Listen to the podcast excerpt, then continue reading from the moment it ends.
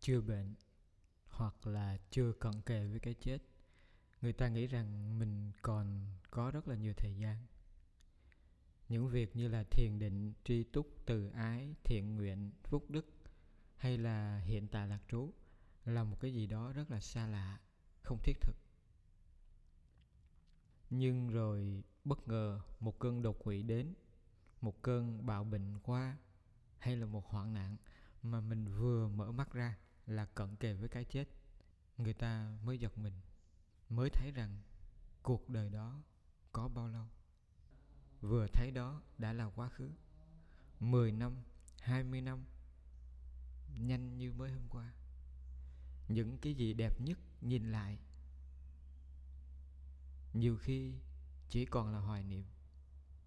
Mọi thứ đi qua không chờ đợi Cuộc đời đó thay đổi từng giây từng phút. Khỏe mạnh rồi bệnh đau, Thương vui rồi buồn hận. Quyền thế rồi xa cơ, Ngợi ca rồi nhục mạ. Sung hợp rồi ly tan, Tất cả nhìn bằng mắt.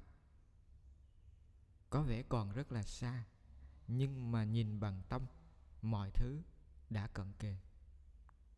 Steve Jobs, mà người sáng lập công ty Apple, từng hối tiếc chia sẻ khi chính bản thân cận kề cái chết. Ông nói như thế này. Trong lúc này, trên giường bệnh, nhìn lại cuộc đời mình, tôi thấy danh tiếng và giàu có mà tôi có được đều trở nên vô nghĩa khi đối mặt với cái chết. Bạn có thể thuê ai đó lái xe kiếm tiền, nhưng bạn không thể thuê người ta mang bệnh cho bạn.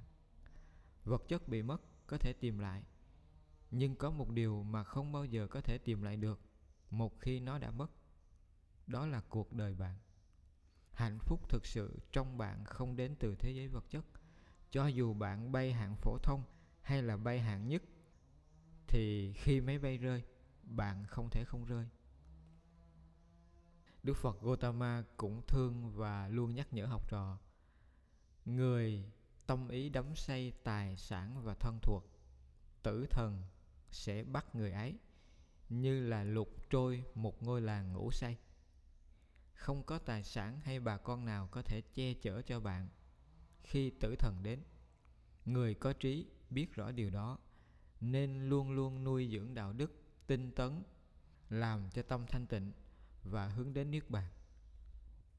Sự thực là mỗi cuộc đời đều có giới hạn và cái giới hạn đó không thể biết trước được. Không có cái gì bảo đảm. Ngày mai bạn sẽ làm được việc lẽ ra bạn nên làm ngày hôm nay.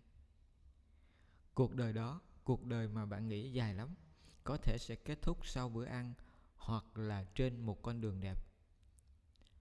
Cho nên đừng hững hờ và cũng đừng trì hoãn. Đời sống ở giây phút này mới là đời sống thực chỉ có giây phút này mới là giây phút đẹp, sinh động.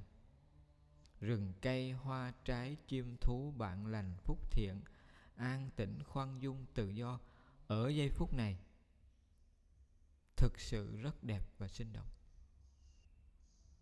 Chúng ta không phải quá mệt nhọc, quá đau thương để thưởng thức nó. Nó hiến tặng cho chúng ta một cách hồn nhiên.